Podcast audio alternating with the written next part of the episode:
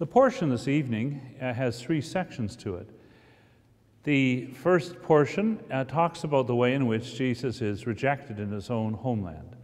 And that is, of course, a reality that is very uh, strong. We see uh, so often with the, the prophets that they are not accepted in their own homeland. We can so often forget the people closest to us and miss the many splendored reality of the presence of God so near at hand. It's almost the same as in the gospel of the disciples on the road to Emmaus. The disciples walking along don't notice Jesus uh, because he comes so quietly. It's also a portion in which we have references to the family of Jesus uh, not uh, accepting him.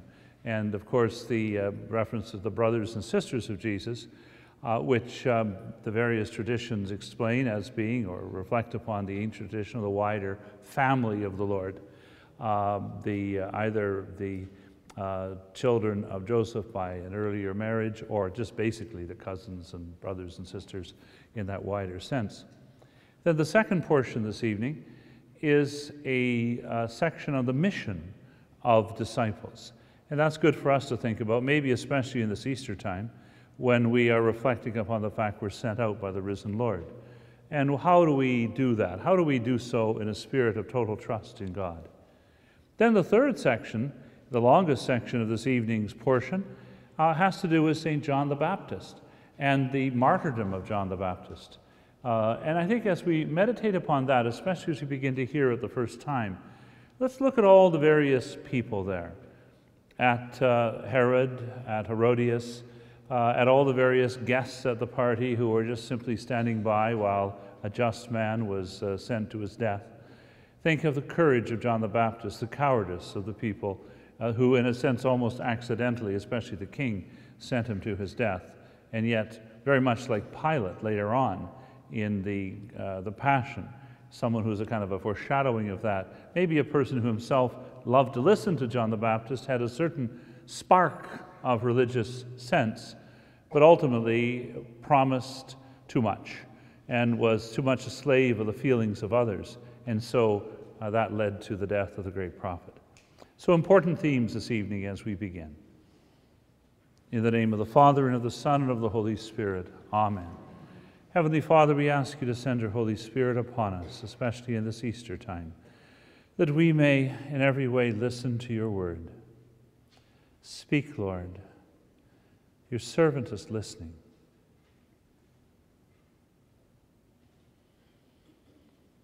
Let all of the sins that burden us so much, away with them all.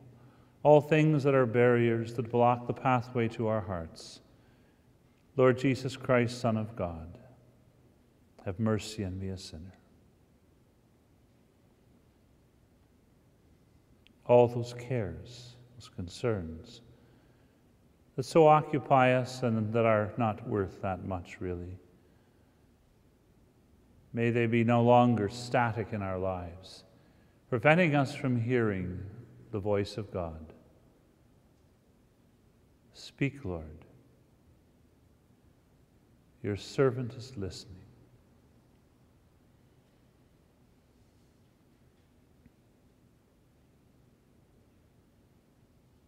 Help me, O Lord, as I hear these words, to reflect on what they say to my head, that I may know you, my heart, that I may love you, and my hands, that I may serve you. Speak, Lord. Your servant is listening.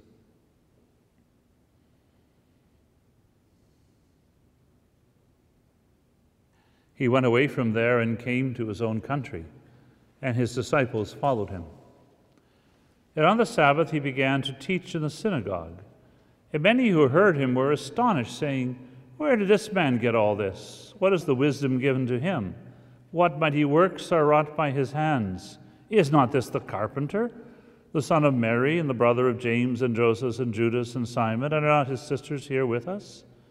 And they took offense at him.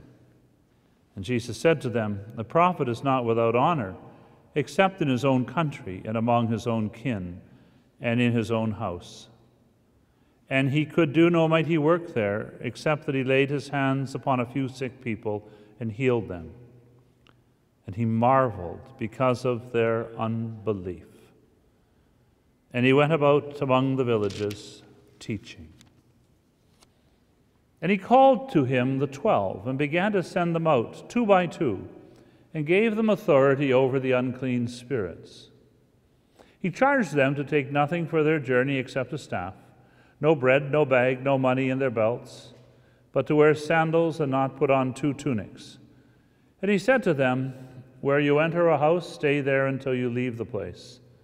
And if any place will not receive you, and they refuse to hear you, when you leave, shake off the dust that is on your feet for a testimony against them. So they went out and preached that men should repent. And they cast out many demons and anointed with oil many that were sick and healed them. King Herod heard of it, for Jesus' name had become known. Some said, John the Baptist has been raised from the dead. That is why those powers are at work in him. And others said, It is Elijah. And others said, It is a prophet, like one of the prophets of old. But when Herod heard of it, he said, John, whom I beheaded, has been raised. For Herod had sent and seized John and bound him in prison for the sake of Herodias, his brother Philip's wife, because he had married her. For John said to Herod, It is not lawful that you have your brother's wife. And Herodias had a grudge against him and wanted to kill him, but she could not. For Herod feared John, knowing that he was a righteous and holy man, and kept him safe. When he heard him, he was much perplexed. And yet he heard him gladly. But an opportunity came when Herod, on his birthday, gave a banquet for his courtiers and officials and the leading men of Galilee. For when Herodias' daughter came in and danced, she pleased Herod and his guests. And the king said to the girl, Ask me for whatever you wish, and I will grant it. And he vowed to her, Whatever you ask of me, I will give you, even half my kingdom. And she went out and said to her mother, What shall I ask? And she said, The head of John the Baptist. She came in immediately with haste to the king and asked, saying, I want you to give me at once the head of John the Baptist on a platter. The king was exceedingly sorry, but because of his oaths and his guests, he did not want to break his word to her. And immediately the king sent a soldier off of the guard and gave orders to bring his head. He went and beheaded him in the prison and brought the head on a platter and gave it to the girl. And the girl gave it to her mother. When his disciples heard of it, they came and took his body and laid it in a tomb. He went away from there and came to his own country, and his disciples followed him. And on the Sabbath he began to teach in the synagogue. And many who heard him were astonished, saying, Where did this man get all this? What is the wisdom given to him? What mighty works are wrought by his hands? Is not this the carpenter, the son of Mary, and the brother of James and Joseph and Judas and Simon, and are not his sisters here with us? And they took offense at him. He went away from there and came to his own country. He was often received more by people who were strangers, who were pagans, as he went across the sea to the land of the Gerasenes. People who one would not expect, the Roman soldiers, occupiers of the country. But as John says at the beginning of the Gospel of John, he came to his own, and his own did not receive him. How often is that true that we do not ourselves receive the Lord? He comes to his own people that he has saved through baptism, and the gift of the Holy Spirit. And how often do we listen to him? Or do we not take him for granted so much and not pay attention? How often do we not experience the presence of the Lord because he has become so familiar to us? Like a crucifix on a wall that has become invisible because we see it every day. So often, We look, we look, and we do not see, because he comes to his own country, and we do not recognize him. And on the Sabbath, he began to teach in the synagogue. He taught his people, sending, spending his time with them to give them light. And many who heard him were astonished. But they weren't astonished the way others were at the beginning of the gospel, those who were strangers to him. They were astonished and filled with joy. Who is this one who speaks this way? What power he has! He speaks with authority. At the beginning of the gospel, even those who were strangers to him were astonished in that way. But here they're astonished in a different way. They're amazed that this local boy from his hometown, who is he to speak this way? We can always be that way with all kinds of people. How often we can tear down those closest to us, or those we think we know. They'd seen him grow up around the village. They thought they knew him. That he had such powers was something they could hardly believe because they thought they knew him. And how often do we think we know people so well that we do not even recognize them and see the gifts that are within them? So close to our eyes we cannot see. We need to let the scales fall from our eyes so that we can see the people around us, those most familiar to us, for familiarity breeds contempt or at least blindness, and that we can then see as well the presence of God, who comes so quietly as on the road to Emmaus, just walking gently beside them. And they do not recognize him until the end. Let's ask the Lord to give us grace to see, to hear, to recognize the presence of God even in the most familiar places. We search Him far away, but as that wonderful, wonderful Stations of the Cross by Clarence Enzler has at the end, you know, when Jesus speaks to the one making the stations, that do not seek me in far off places, for I am close at hand your kitchen, office, workbench. These are altars where you offer love, and I am with you there. He went away from there and came to his own country, and his disciples followed him. And on the Sabbath he began to teach in the synagogue. And many who heard him were astonished, saying, Where did this man get all this? What is the wisdom given to him? What mighty works are wrought by his hands? Is not this the carpenter? the son of Mary, and the brother of James, and Joseph, and Judas, and Simon, are not his sisters here with us? And they took offense at him. Let's ask the Lord to give us eyes to see and ears to hear, to see the presence of God in others, to see the presence of God in our lives, in most familiar places.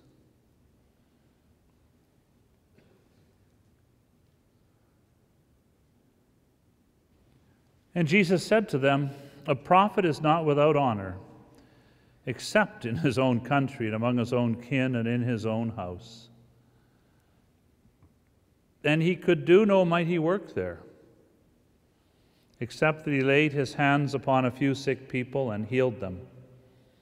And he marveled because of their unbelief. He could do everything. It is God with us our Lord Jesus. And yet, he could do no mighty work there except a few miracles of healing. What stops God? The Lord Jesus himself. He could force his way through, but he never does, does he?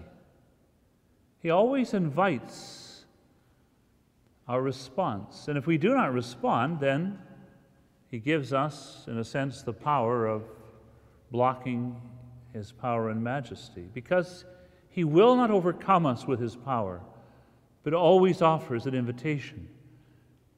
And so he could do no mighty work there, because they were not open to receive him. And think of how often that is true in our own lives. The sacraments themselves are powerful, and they are an act of God no matter what. When we receive Holy Communion, it is the Lord, Almighty God. But we have a role too. That's what they always say ex opere operato is the power of God, and ex opere operantis is the reception. It's what our Lord speaks of elsewhere, where he talks about the seed falling sometimes on the, the, the, the path, sometimes on stones, sometimes in fertile ground. The seed is the seed no matter what. But the ground matters. And here in his own village, he found rocky ground, and he could do no work there.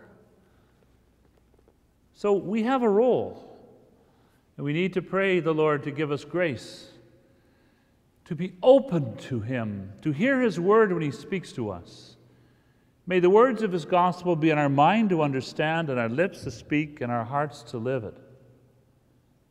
Every day we need to pray the Lord to give us forgiveness for our sins, which are a barrier on the pathway to our heart. That's why at the beginning of Lectio Divina we have these little prayers of repentance. Lord Jesus Christ, Son of God, have mercy on me, a sinner. Let me not be rock to the seed. Let me be fertile soil. And those rocks that are in my heart pride, anger, envy, greed, laziness, lust, gluttony, all the garbage of life, all those things away with it all, so that He may work within my heart. I do not block Him. And Jesus said to them, A prophet is not without honor except in his own country and among his own kin and in his own house. Sometimes it is sin that blocks the Lord. Very often it is.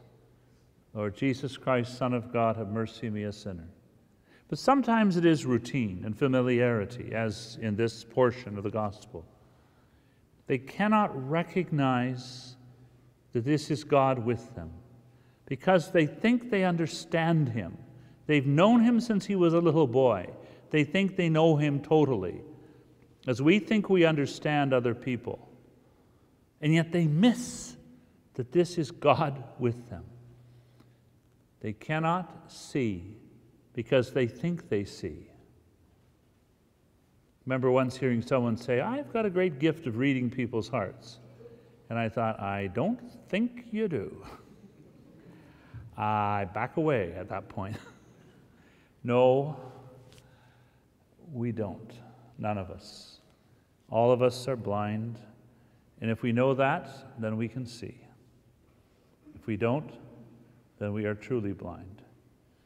And it can be the routine of prayer, praying, praying every day, and not meeting the Lord because we are so familiar, too familiar. That's why in the praying of the divine office, as we just did here, we have the antiphonating back and forth just to slow us down a bit so we'll pay attention rather than just speed reading. I often find that when I'm reading something, anything, including the Word of God, I can just zipping down the pages and I haven't the faintest idea what's there. So familiar.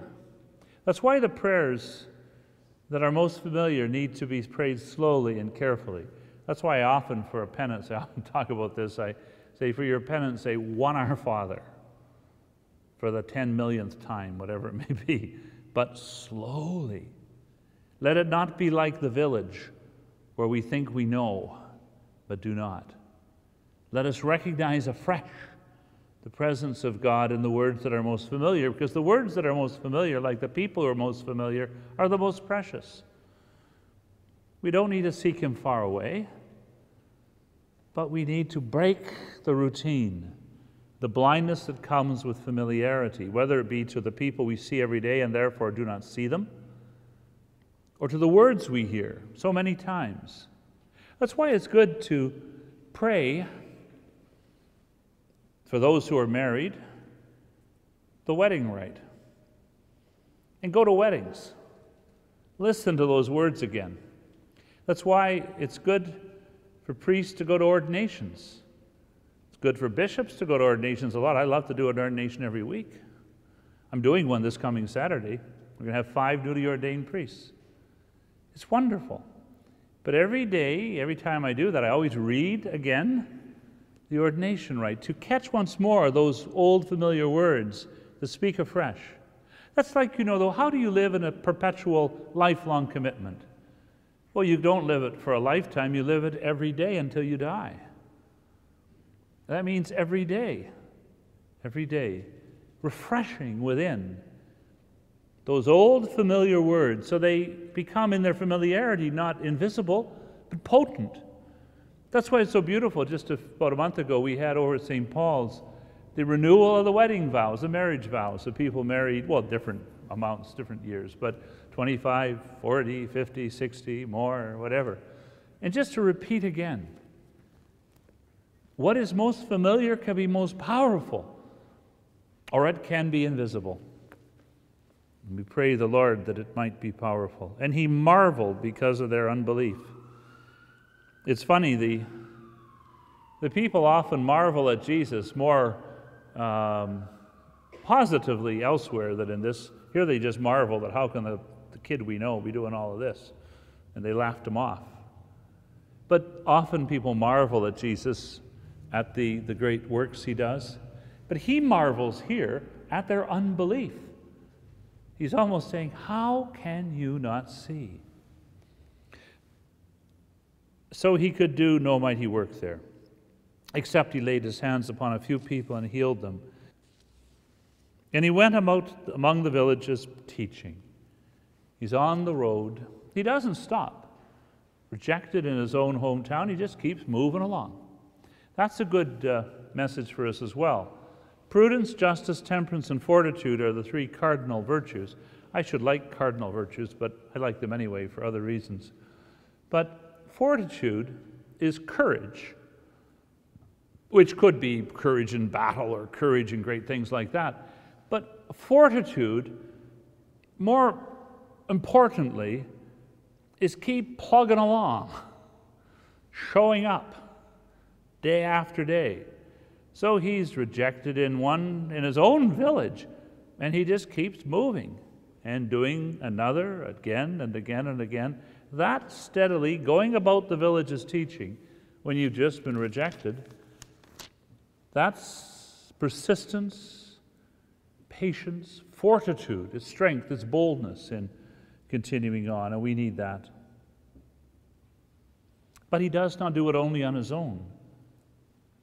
And he called to him the twelve and began to send them out two by two, and he gave them authority over the unclean spirits. He sends them out two by two. This is a good idea. So that there can be fellowship, critique, help, things like that. We're meant to be a community. And sometimes we meet the well, we always meet the Lord individually in a sense. When we, especially at the moment of our death, we are always alone before the Lord, even if surrounded by our, our beloved. But we do need community. It's never one on one, it's never me and Jesus. That's just not enough. That's maybe a portion of the experience of our faith, but not enough. It's two by two. It's there and then eventually 12. He called the community together. He didn't write a book, by the way, he called the community.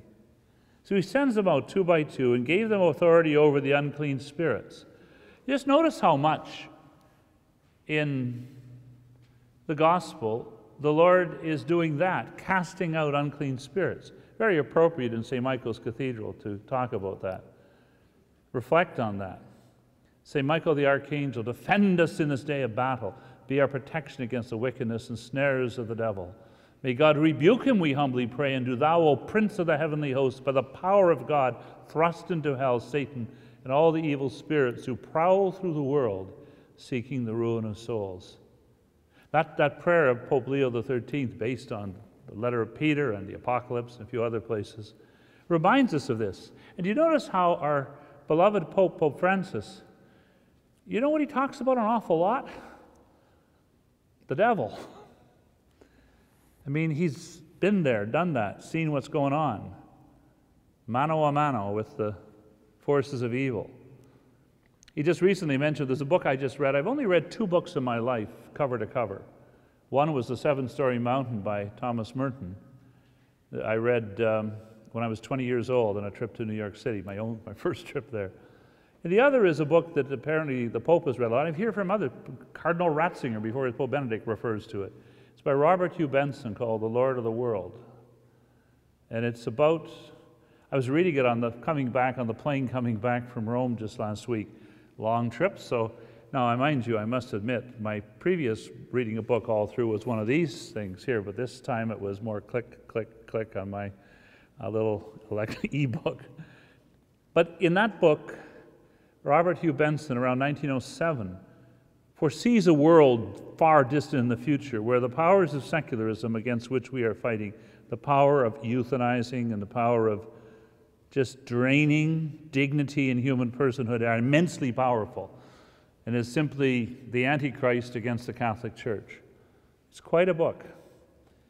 And that's what the Lord is talking about here. That, as St. Paul says, there are powers and dominions that we are against here that are not just a minor thing. It's a cosmic battle. And he charged them to take nothing for their journey except a staff, no bread, no bag, no money in their belts, but to wear sandals and not to put on two tunics. Don't get too loaded down, he says. We can all get loaded down, you know, with all kinds of things. And I guess we all tend to do that, and maybe some of it's harmless, but fundamentally, we've got to be sure we don't get. We listen to the Lord here.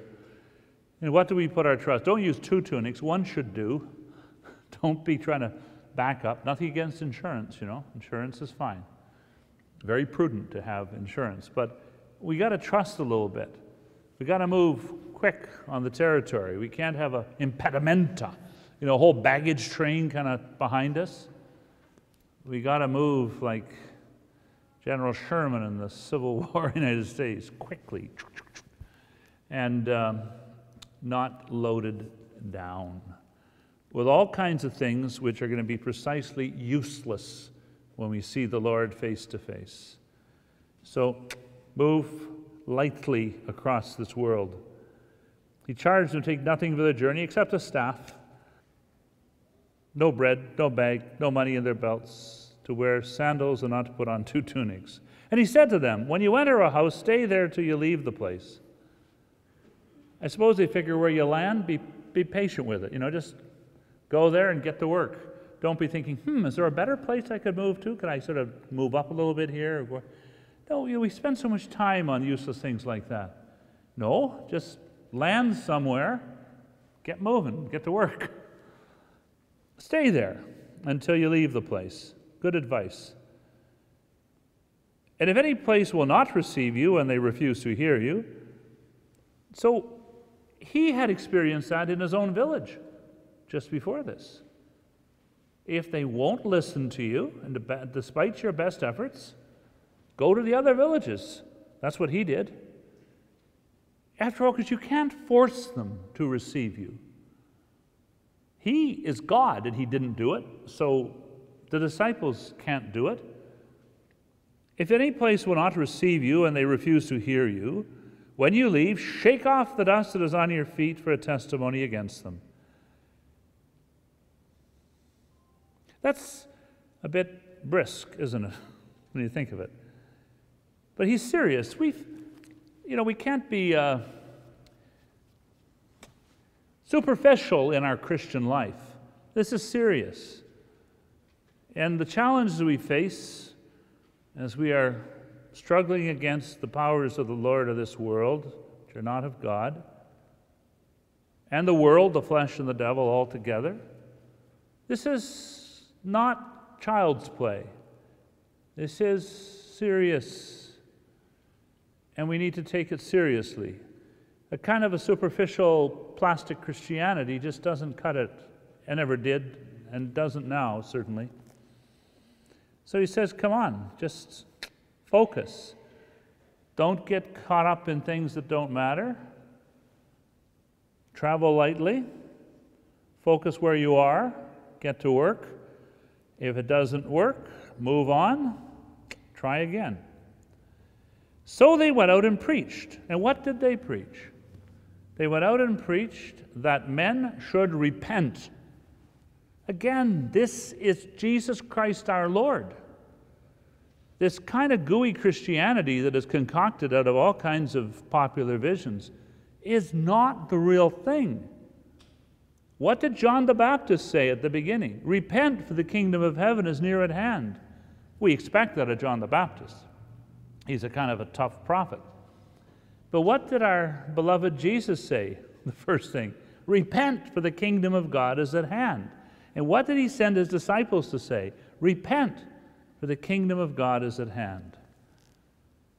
And so they went out and preached that men should repent. Let's just turn away from those things which are not of God, those things that are ashes. And all that stuff we got in our own lives, we better clear it out first. We can't give what we haven't got. So that's why our own life, each one of us, if we're to be a faithful disciple, we must live a repentant life. All of us. Because all of us are clogged up. We've got all that spiritual cholesterol just clogging us up. So, gotta, you know, we got, we, we've got to say, Lord Jesus Christ, have mercy on me, a sinner. Then we will perhaps be of some service in his mission, in which we find our joy, in which we find our life. And they cast out many demons and anointed with oil many that were sick and healed them. They healed and they cast out evil and brought healing. This is, by the way, one of the earliest, it's not a reference exactly to the sacrament of the sick, but it's a foreshadowing of it. Well, it is really, in a sense, the sacrament of the sick. We find that mostly in the letter of James, where it says, Is, one, is any of you sick? Let the elders, let the presbyters come and anoint them. But there is a foreshadowing back here to this, the disciples going around anointing with oil. Right over here, we bless the oil of the sick just at the Mass of the Chrism a few weeks ago. The Lord works through sacramental signs. The Word becomes flesh and dwells amongst us. Water, bread, wine, oil. Next Saturday, hands on the head. There's nothing subtle about an ordination. And I tell you, when I ordain someone, they know they're ordained. It's physical, the divine, the Word becoming flesh and dwelling amongst us. We're not doing some mind meld with the eternal forces or something.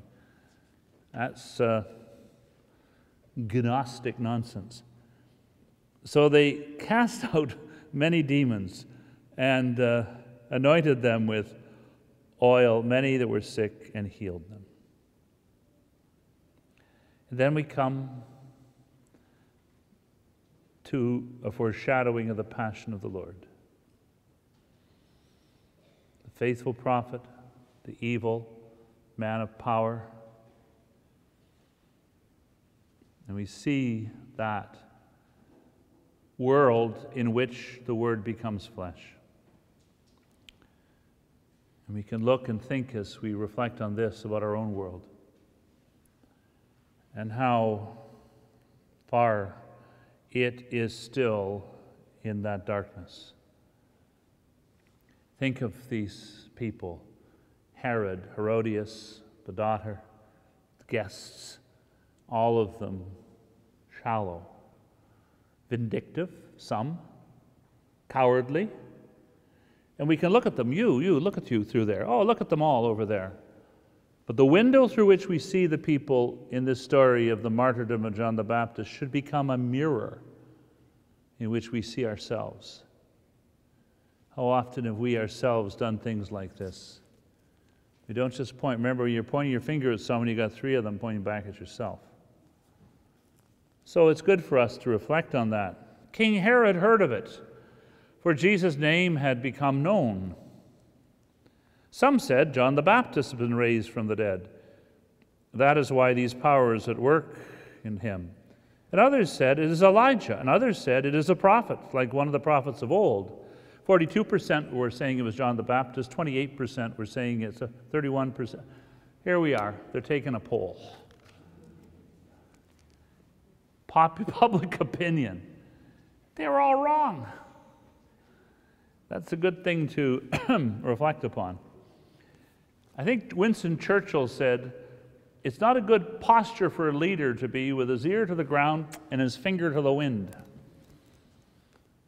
I mean, it's good if you're flying a plane to look out the window to see what's out there, but you got to know where the airport is and know how to get there. And you got to navigate and not just say, some said it was John the Baptist, it was Elijah. Others said a prophet. Others say, and of course, Herod's got a winning pick here. He says, Herod heard of it. He said, John, whom I beheaded, has been raised. So all of public opinion was wrong, including Herod's.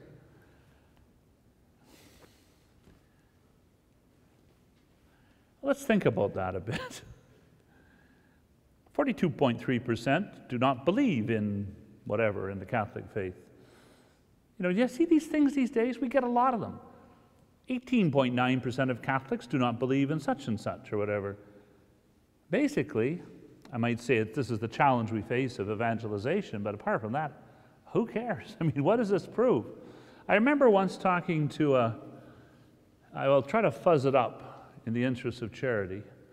Um, how can I do it?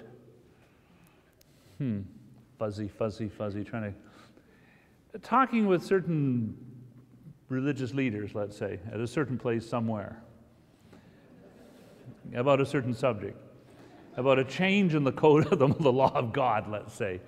And one of these uh, people was saying, Well, you know, we've um, discerned about this, and we find about 50% of the people are in favor of essentially changing the moral code of God, you know, Ten Commandments, you know. When they become the Ten Suggestions, they sort of are sort of wobbly a bit. But, you know, it's not enough. We need to do more discernment. Now we find 60% are in favor. So I think we can go with that. Good grief. I said, oh, and took another sip of tea. Oh, can I have a sandwich, please?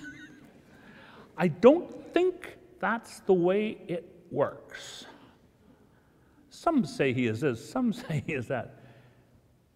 We must be focused on the will of God, which comes to us in the sacred scriptures and living faith of the church. Our conscience is not, gee, that sounds good to me. No, conscience is with conscience, science, knowledge. It's not just like, are you open to that? How does that feel? Let's check how many people think this or that. And uh, the current teaching of the Catholic Church is that da, da, da, no. it is, there's truth and falsity. The moral code is not like, I like strawberry, do you like chocolate? That's okay for ice cream. But when we vault a bit higher than that level, we're in a whole different world. So this King Herod heard of it. Some said this thing and some said something else. So let's pray the Lord to give us a little more depth. That we don't just start, first of all, we don't get all uh, worried by all this kind of silly stuff that goes along, and that we, we don't. Um, we don't spin like a weather vane. It's the cross of Christ that is what guides us the revelation that comes from the sacred scriptures and the living faith of the church, and right reason, the mind God gave us. Faith and reason. Pope John Paul wrote a beautiful encyclical on that. The two wings with which we fly to God. And it's not just, gee, it feels to me we should do this. What do you think?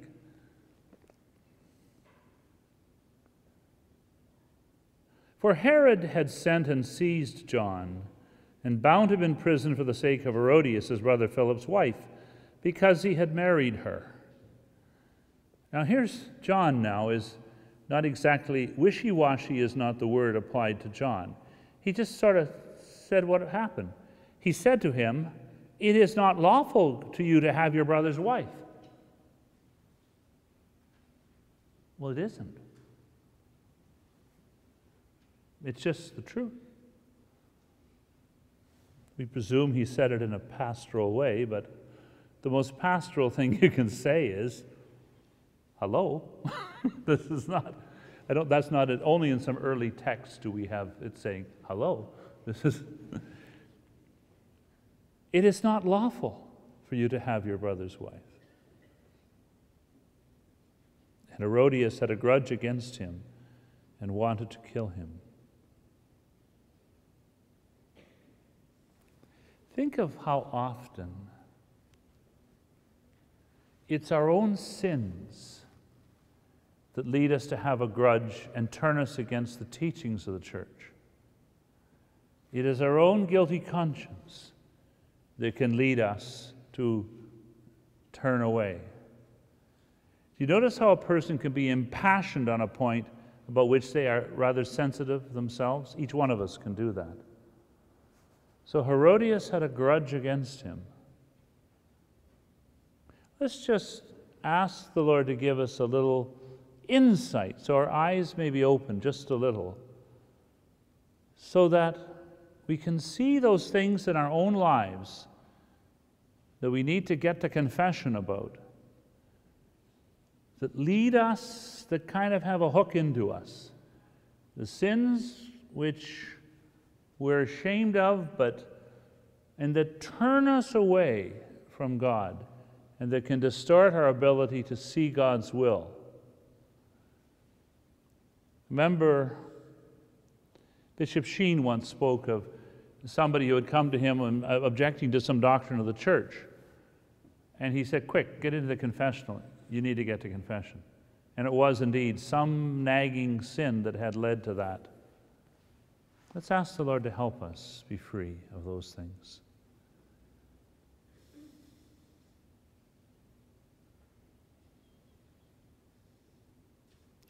Herodias had a grudge against him and wanted to kill him, but she could not, for Herod feared John, knowing that he was a righteous and holy man, and kept him safe. So even the wicked king recognizes goodness. That, by the way, is why no matter what we do, we should simply profess our faith gently, with charity. Even people who may seem to be against the faith respect goodness and holiness. And we should try gently to be who we are, live with integrity. That's how we are called to evangelize and not be afraid. Sometimes that will make a huge difference. When he heard him, he was much perplexed, and yet he heard him gladly. That's so true, isn't it? We're troubled, and yet it was something attractive about the truth. Even though it was painful, he could sense in himself it was life giving. But an opportunity came, and Herod on his birthday gave a banquet for his courtiers and officers and leading men of Galilee. For when Herodias' daughter came in and danced, she pleased Herod and his guests. And the king said to her, Ask me for whatever you wish, and I will grant it. And he vowed to her, Whatever you ask of me, I will give you, even half my kingdom. I suspect he was probably drinking a fair bit when he did that. But uh, look at that now. He just, he's all this wild, like he doesn't have a base. There's no there there in Herod. And therefore he can flip back and forth. Look at how that happens to each one of us.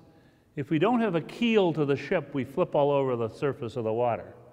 You've got to have that depth, each one of us. Or we start making all these little vague, make, you know, get launched into things without much thought.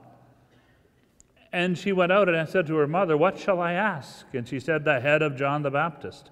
Well, she knew what she wanted.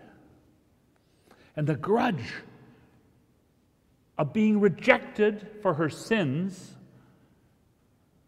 Herod didn't seem to bother, bother too much. But she was rejected, and therefore she wants revenge. And so she came in and immediately had haste to the king and said, I want you to give me the head, at once the head of John the Baptist on a platter. And the king was exceedingly sorry, like Pilate later on. He wasn't a monster, really. He was sorry about this. But because of his oaths and his guests, he did not want to break his word to her. This is the scriptural reference to peer pressure. Think of all the times we will not stand up for the faith, or we're a little embarrassed because we're afraid of what people will think. In other parts of the world, people are being shot for being Catholic. We're not going to run into that, at least not for some time around here, but boy, we can run into being mocked or being rejected or being looked down upon or being laughed at. And that's, that's all it took for Herod to kill John the Baptist was the fear of what others would think. And because of his oaths and his guests, he did not want to break his word to her. And immediately the king sent a soldier of the guard and gave orders to bring his head. He went and beheaded him in the prison and brought his head on a platter and gave it to the girl, and the girl gave it to his, her mother. It didn't take long, boom, boom, boom, once the action was in place. Boasting, imprudence, cowardice, death, generated by rejection, a grudge, embarrassment, irritation at being called out.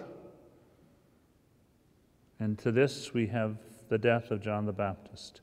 And when his disciples heard of it, they came and took his body and laid it in a tomb, as later on will happen with our Lord Jesus himself.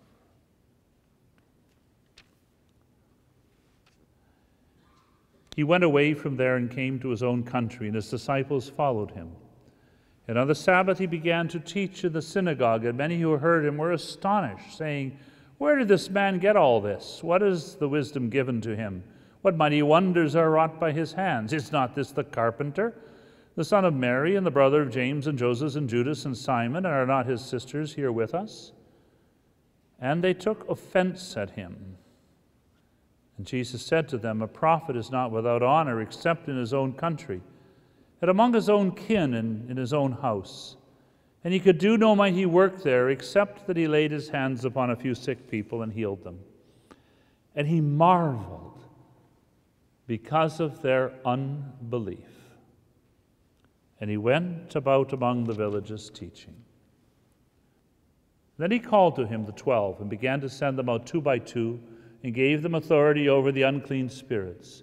He charged them to take nothing for their journey except a staff no bread, no bag, no money in their belts, but to wear sandals and not to put on two tunics. And he said to them, When you enter a house, stay there till you leave the place.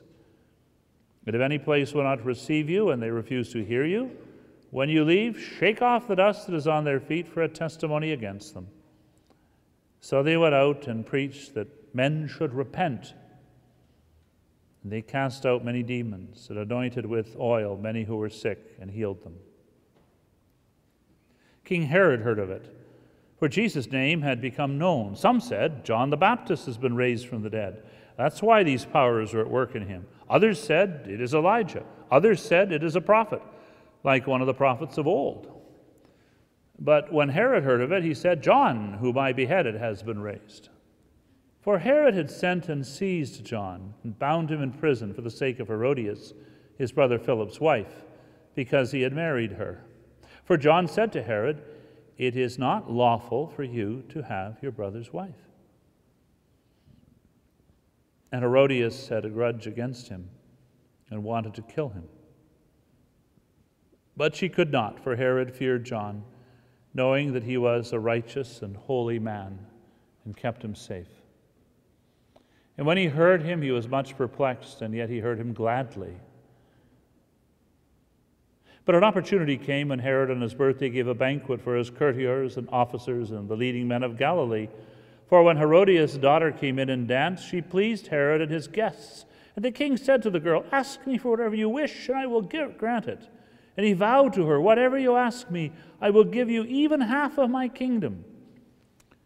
And she went out and said to her mother, What shall I ask? And she said, The head of John the Baptist. She came in immediately with haste to the king and asked, saying, I want you to give me at once the head of John the Baptist on a platter. And the king was exceedingly sorry. But because of his oaths and his guests, he did not want to break his word to her. And immediately the king sent a soldier of the guard and gave orders to bring his head.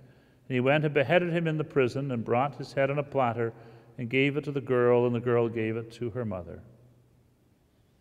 And when his disciples heard of it, they came and took his body and laid it in a tomb.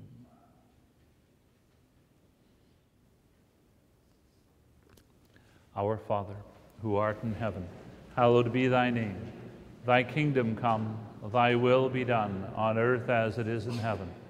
Give us this day our daily bread, and forgive us our trespasses, as we forgive those who trespass against us. And lead us not into temptation, but deliver us from evil. Amen. Hail Mary, full of grace, the Lord is with thee. Blessed art thou among women, and blessed is the fruit of thy womb, Jesus. Holy Mary, Mother of God, pray for us sinners, now and at the hour of our death. Amen.